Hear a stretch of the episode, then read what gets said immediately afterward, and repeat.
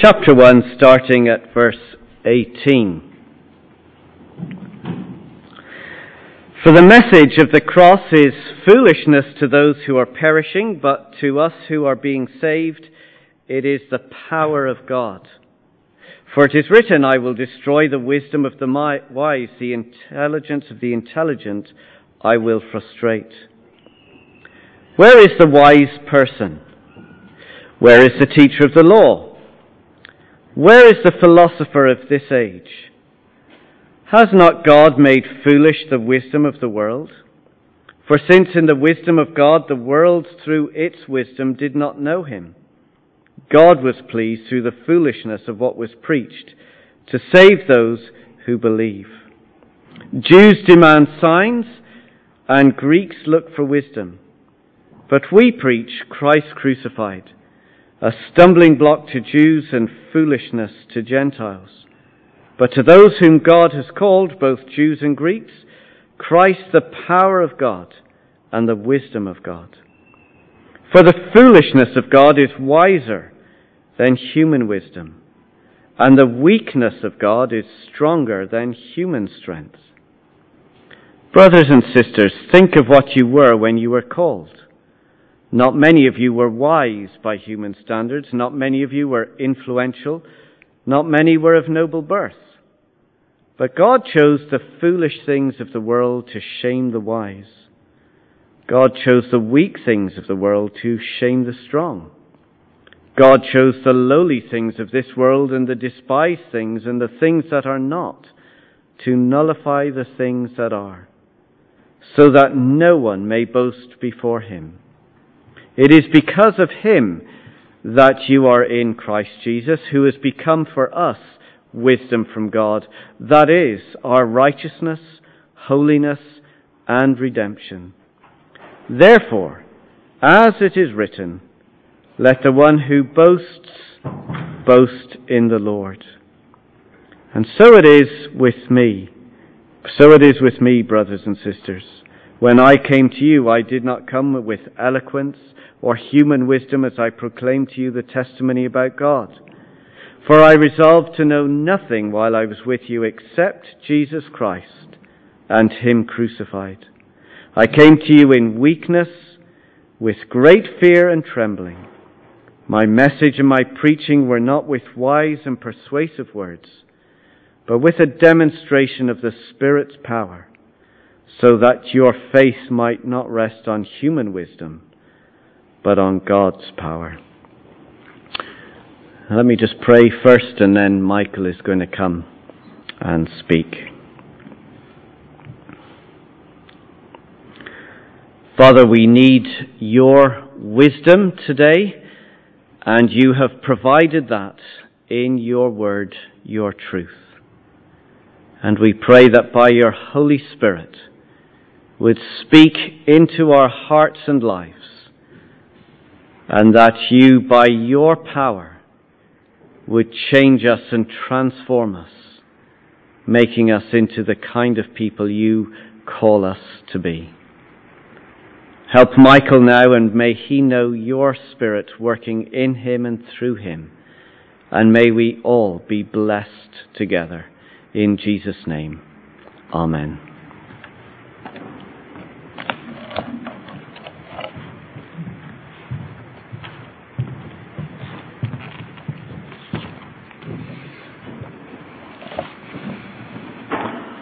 Well, it's nice to be with you again here in Carrigaline, last day of the year, so as I won't be this part tomorrow, wish you all a very happy uh, and blessed new year.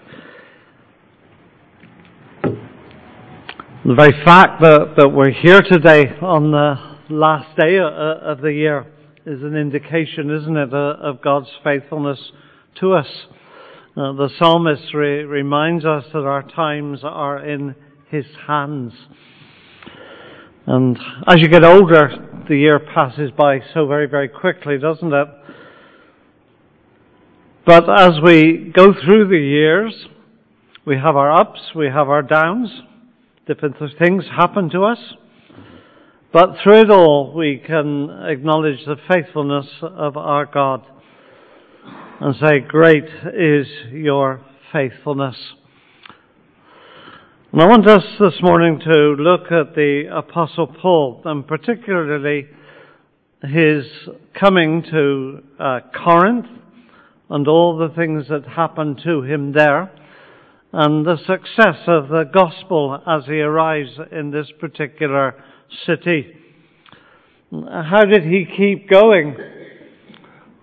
He was a man who knew what it was to suffer, uh, but he tells us in Philippians chapter four and verse thirteen that he can only continue and do what he does through Christ, who gives him the strength.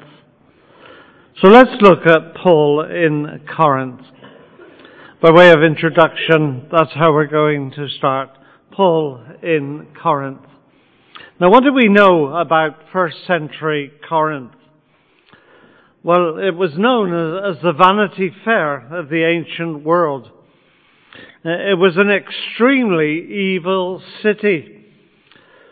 There were two ports. Sailors who had spent months at sea were well catered for when they came ashore. Everything was there for them to suit the desires of their hearts. It was provided by people who were ready to give them what they wanted to have. It was an evil city.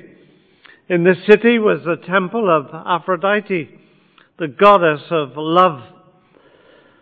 And so the city became known as a city of immorality because there were the temple prostitutes, both male and female. You wouldn't want to let your daughter out alone in first century Corinth. But Paul comes to this city, and we ask ourselves, what brought him there?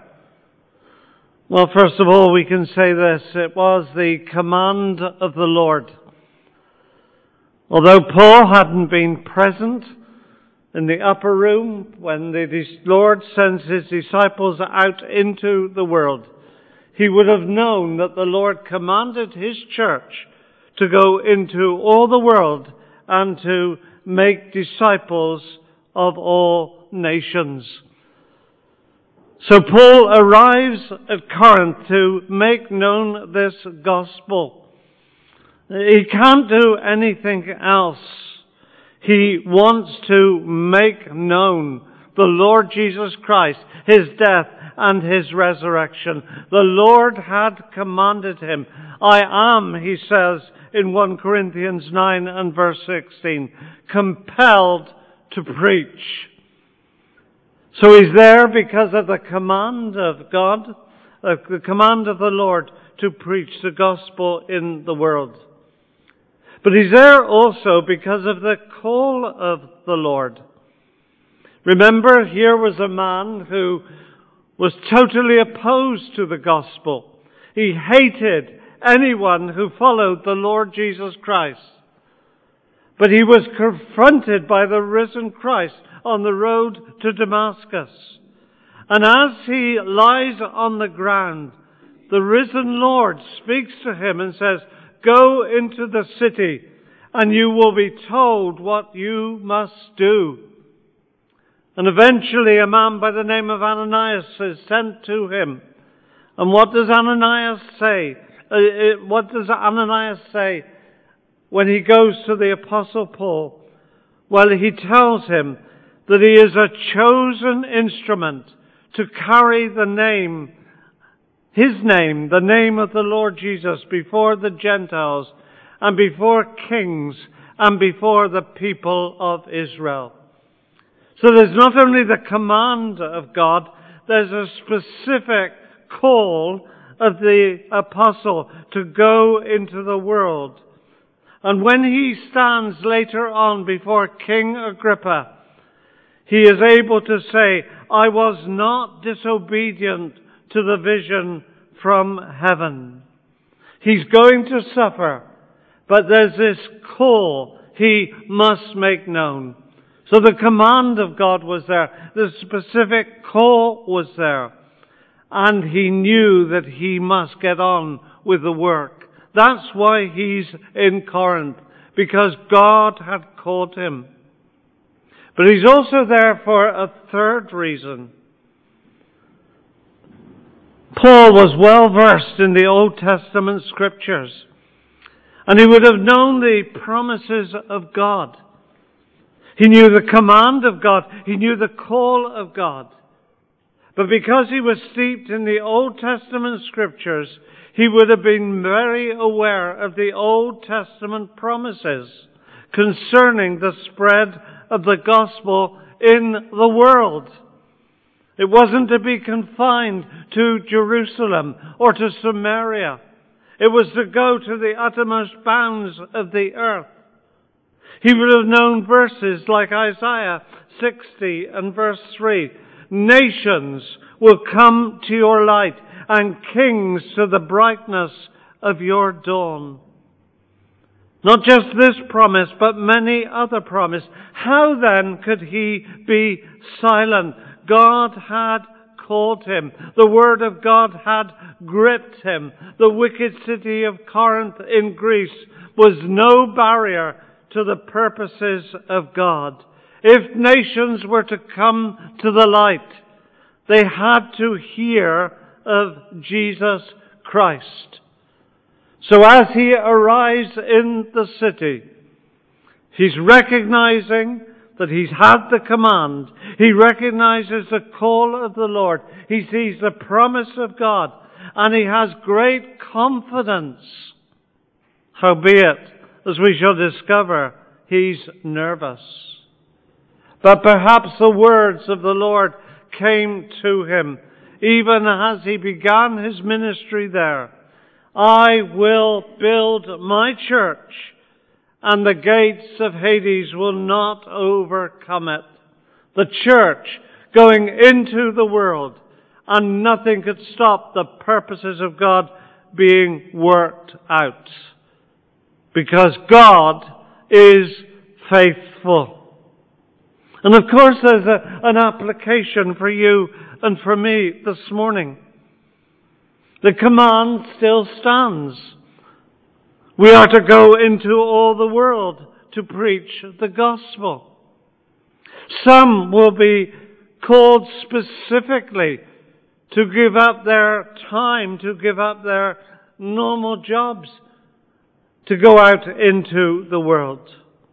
We too have the promises of God, the Old Testament and New Testament promises.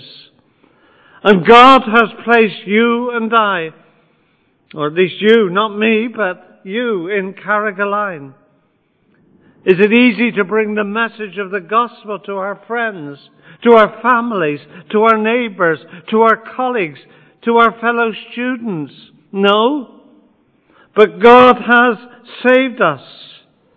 And while he hasn't called us to be an apostle, he has called each one of us to be his witnesses.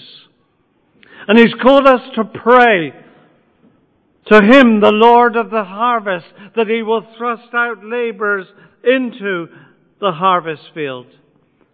And he's given us many promises to hold on to. And the one who commands, the one who calls, and the one who promises will be faithful. One great missionary said this, God's work done in God's way will never lack God's supply. That's Paul in Corinth.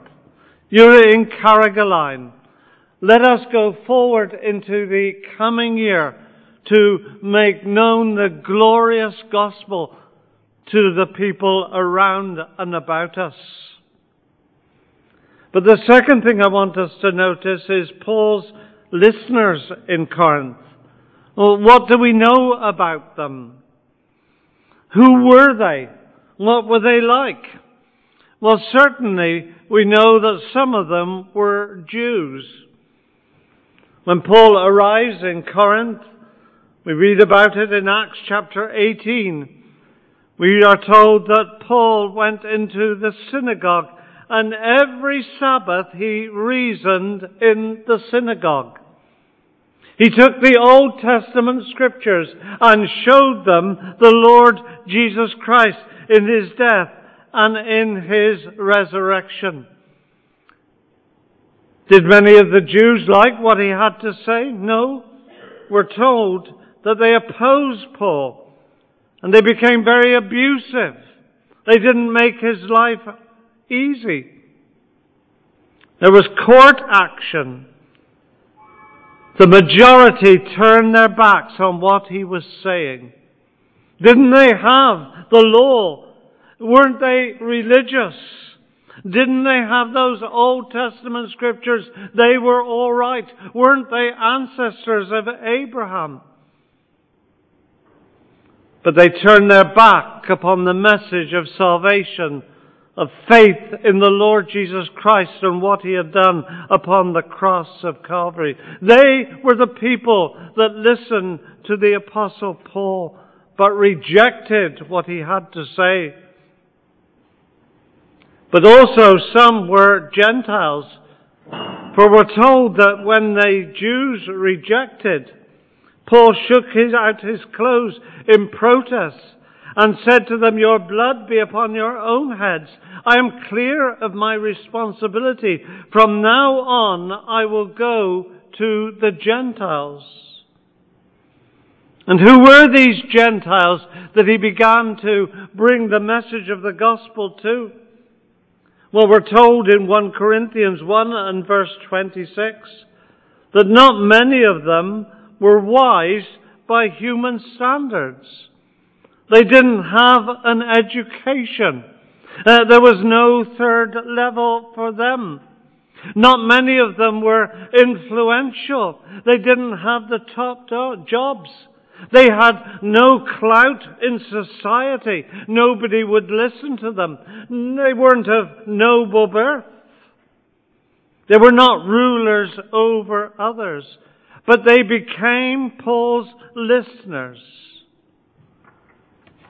They were foolish. They were weak. They were lowly. And by many they were despised. But they were Gentiles who listened. So there were Jews that listened.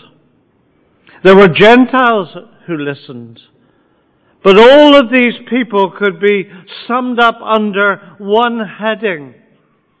Jew, Gentile, they were sinners. Whether they were rich, whether they were poor, whether they were educated or uneducated, whether they were foolish, whether they were weak, whether they were lowly or despised, they were all united in this fact, that they were sinners in the sight of God. Later on in his letter in chapter one, uh, in the first letter in chapter six and verse nine, he says this, "Do you not know that the wicked will not inherit the kingdom of God? Do not be deceived, neither the sexually immoral, nor idolaters, nor adulterers, nor male prostitutes, nor homosexual offenders, nor thieves, nor the greedy, nor drunkards, nor slanderers, nor swindlers will inherit the kingdom of God. And that is what some of you were." They were the listeners. They heard what the Apostle Paul had to say. But the message came to them in the power of the Holy Spirit, and they had a change of life, a change of direction. They became part of the church, a church of saved sinners. And again, there's application for you and I. We're surrounded by different kinds of people, different cultures, different religious backgrounds. We're surrounded by an increasingly secular society, a society that doesn't even recognize sin as sin. Uh, a postmodern society where it's almost impossible to sin. What's to be done? Do we stay in a holy huddle in twenty eighteen? Or do we remember that God is faithful?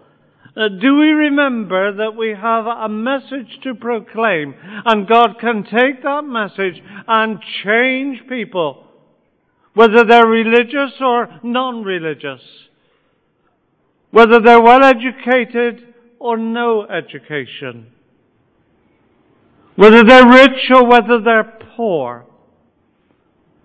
Those are our listeners. But we go out knowing that God is faithful. As Paul puts it when he writes to the Romans in chapter five and verse twenty, that where sin increases, grace increases all the more. So there's hope for Carrigaline. There's hope for our families. There's hope for our friends. There's hope for our neighbours. There's hope for our work colleagues. If we're Christians this morning, we are saved sinners.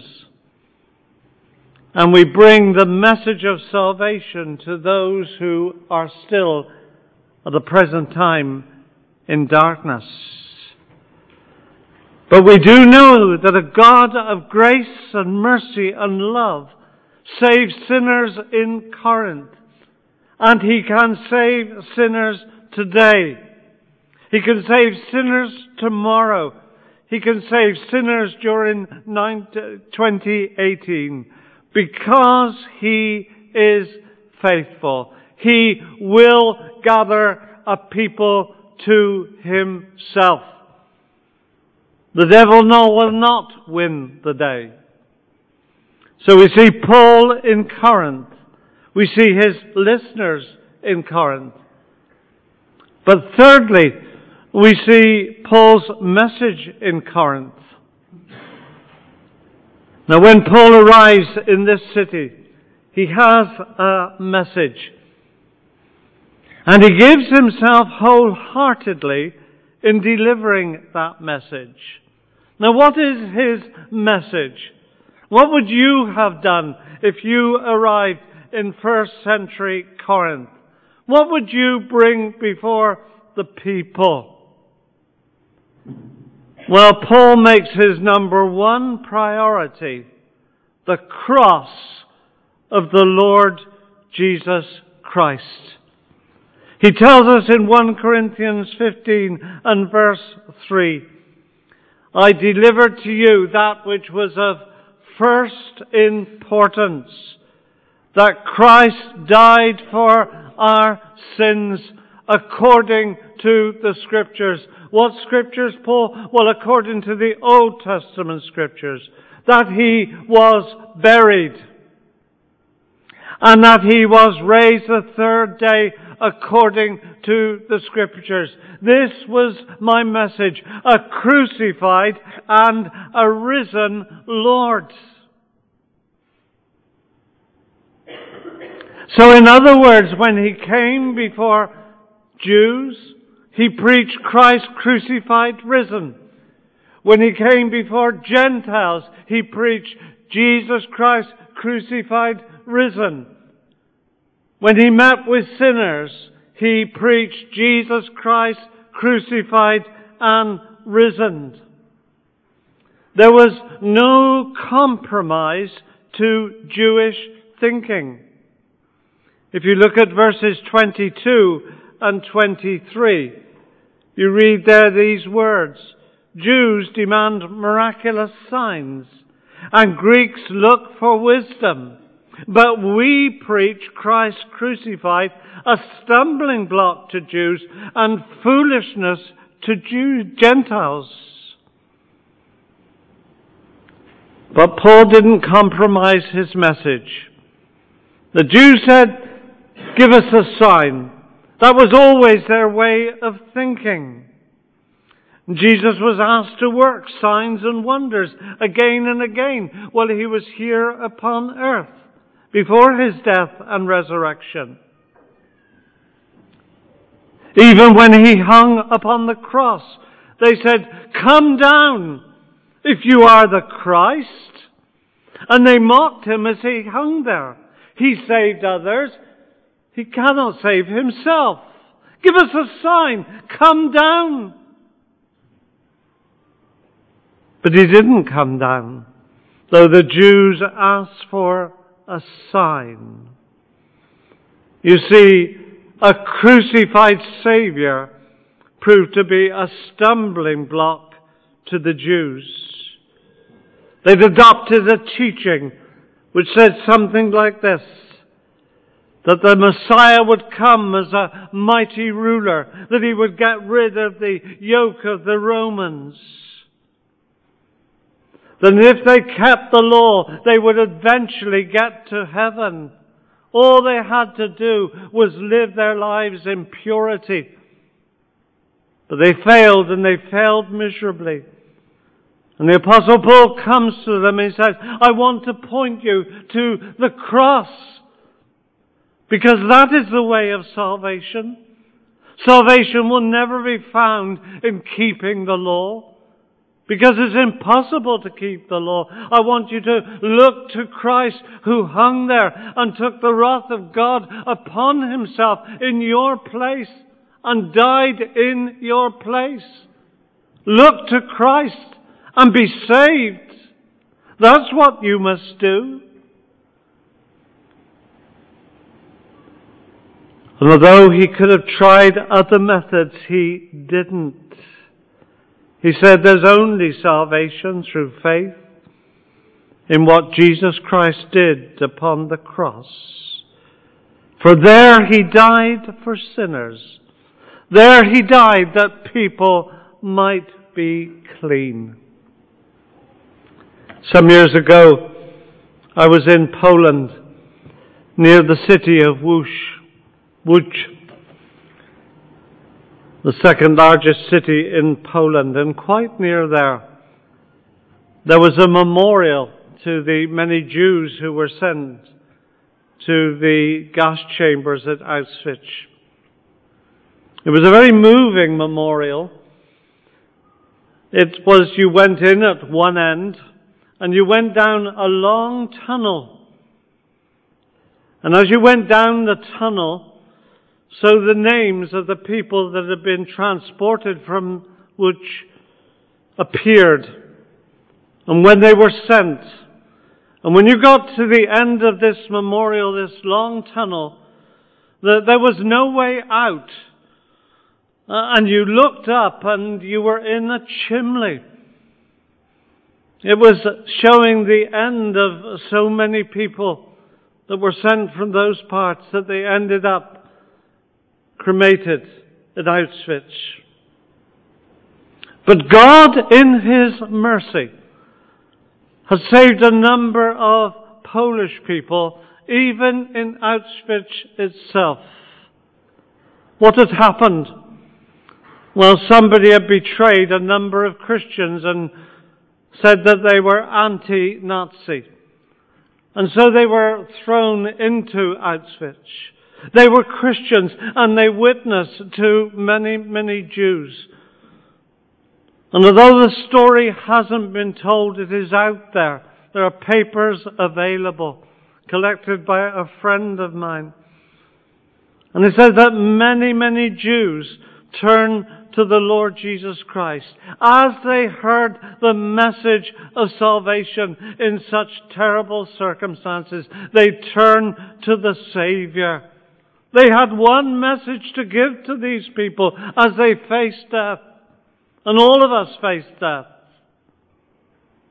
The one message is Jesus Christ and Him crucified. No compromise. Faith in Him and in Him alone. But there's no compromise to Gentile thinking either. You see, the Greeks, well, they had their philosophies. And here was Paul, And what was he doing? Was he elevating their philosophies and their philosophers? No, he was preaching about a man who lived a perfect life, who was nailed to a cross. And the Greeks said, foolishness, ridiculous. How can someone dying a gruesome death like that save people? It doesn't make sense.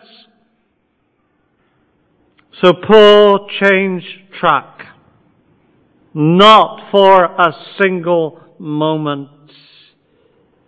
He sought to prove from the Old Testament scriptures that Christ had to die, that he had to shed his blood upon the cross. He took people back to those Old Testament scripture which said he was wounded for our transgressions. He was bruised for our iniquities. The chastisement that brought us peace was upon him, and with his stripes we are healed. He pointed them to a crucified, risen Christ. And as he says in this passage, in verse twenty-one, for since in the wisdom of God, the world through its wisdom did not know him, God was pleased through the foolishness of what was preached to save those who believed. The message of the cross. Have you accepted it? Do you believe it? That there is only salvation in Christ and in him alone? You see, we live in a different age, but nothing has changed. And you and I must go out into this world and point people to the same Saviour. And why do we point to the same Saviour? Well, sin had to be punished, didn't it? God had to be just. And God provided a substitute, a perfect substitute, a perfect sacrifice in the Lord Jesus Christ. And if the people of the community of Carrigaline would know forgiveness of sin, they must come to the foot of the cross.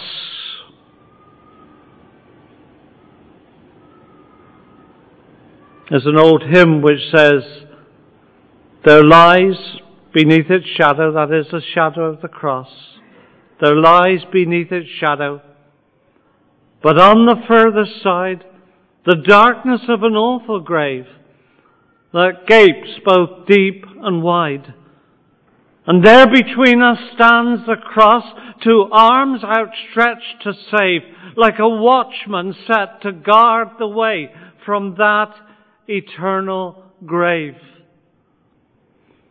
So the people of Carrigaline need to come to the foot of the cross as they are, as sinners.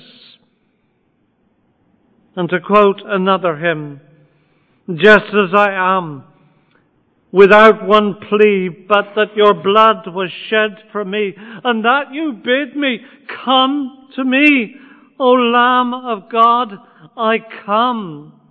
As a sinner, there is no other way. But I can tell you this, if people do come, as they listen to the message of the cross and the resurrection of the Lord Jesus, if they come, will he save? Yes, he will, because he is faithful.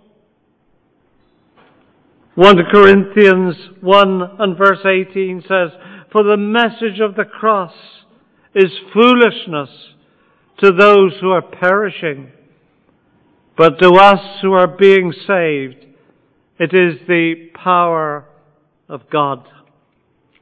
Paul at Corinth, Paul's listeners in Corinth,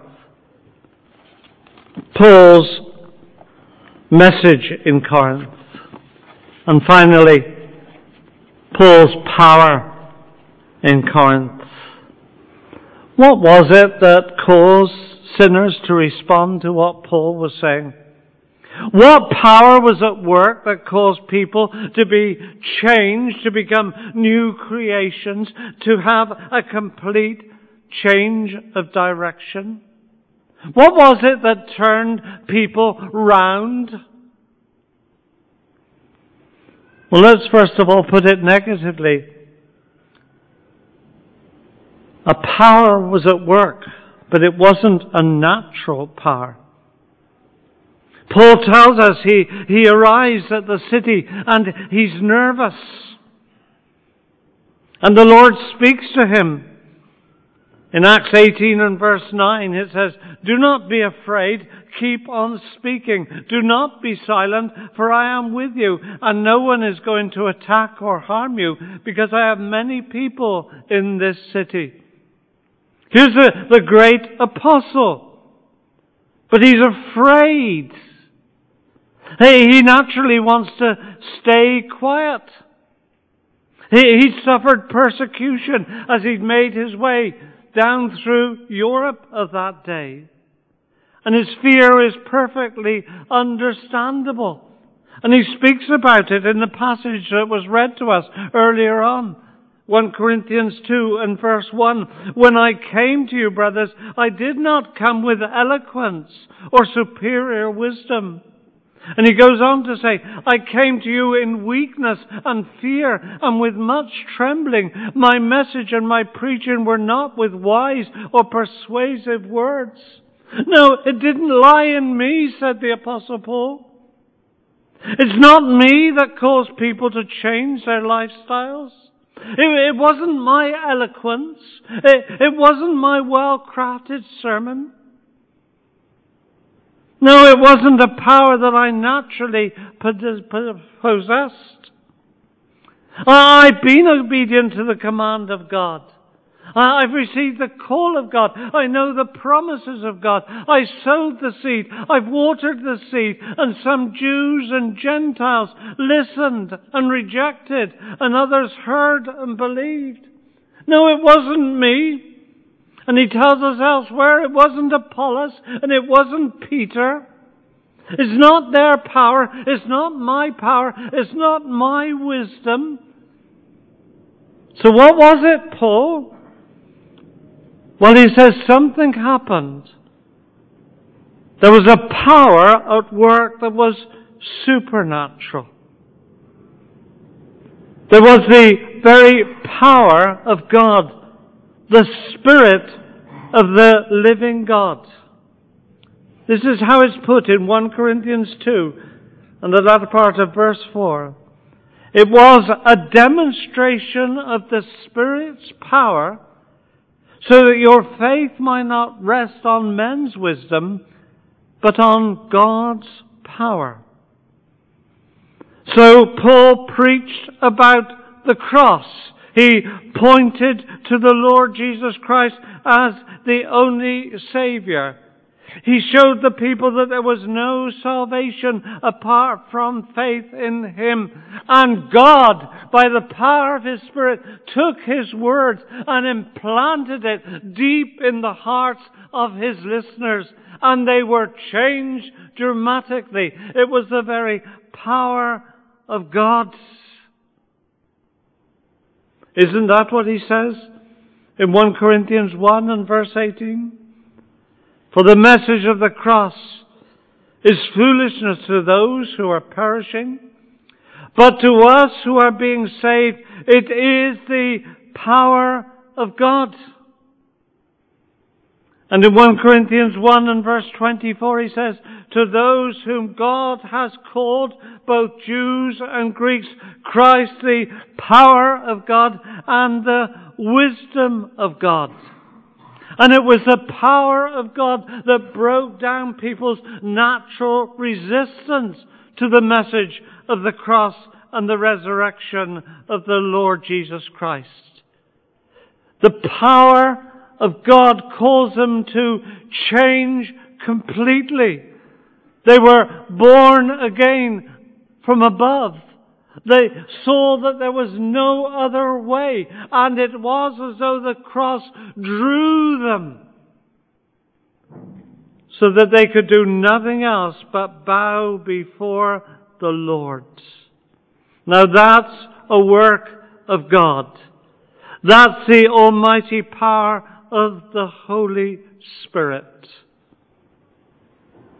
And you and I should be praying as we go out and witness that we will be empowered and that God will take our weak words, that God will take our fears and transform them so that we are ready to proclaim, and we may sow and we may water, and God in by His power will bring about the increase. So that when people are converted, it won't be because of you, but it will be because of the power of God. And that's what is needed. I've been reading recently a book about the days of Whitfield and Wesley. And I was reading about a funeral service of someone who has died, and ten thousand people attended that funeral service. And because the Spirit of God was so at work, they had to erect three platforms for different preachers, and preaching went on all day. And hundreds were brought into the kingdom. And don't you and I want to say, "Oh God, come and do it again"? He is able. But you and I must seek Him. So let us share the gospel. Let us water the seed that we have sown with our prayers. And let us look to Him to bring about the increase. And may He have all the glory as people in Carrigaline hear about Jesus crucified and come and bow before Him in repentance and faith. And as they come and bow in repentance and faith, they will know the life that He alone can give, namely resurrection life, power to live for His glory.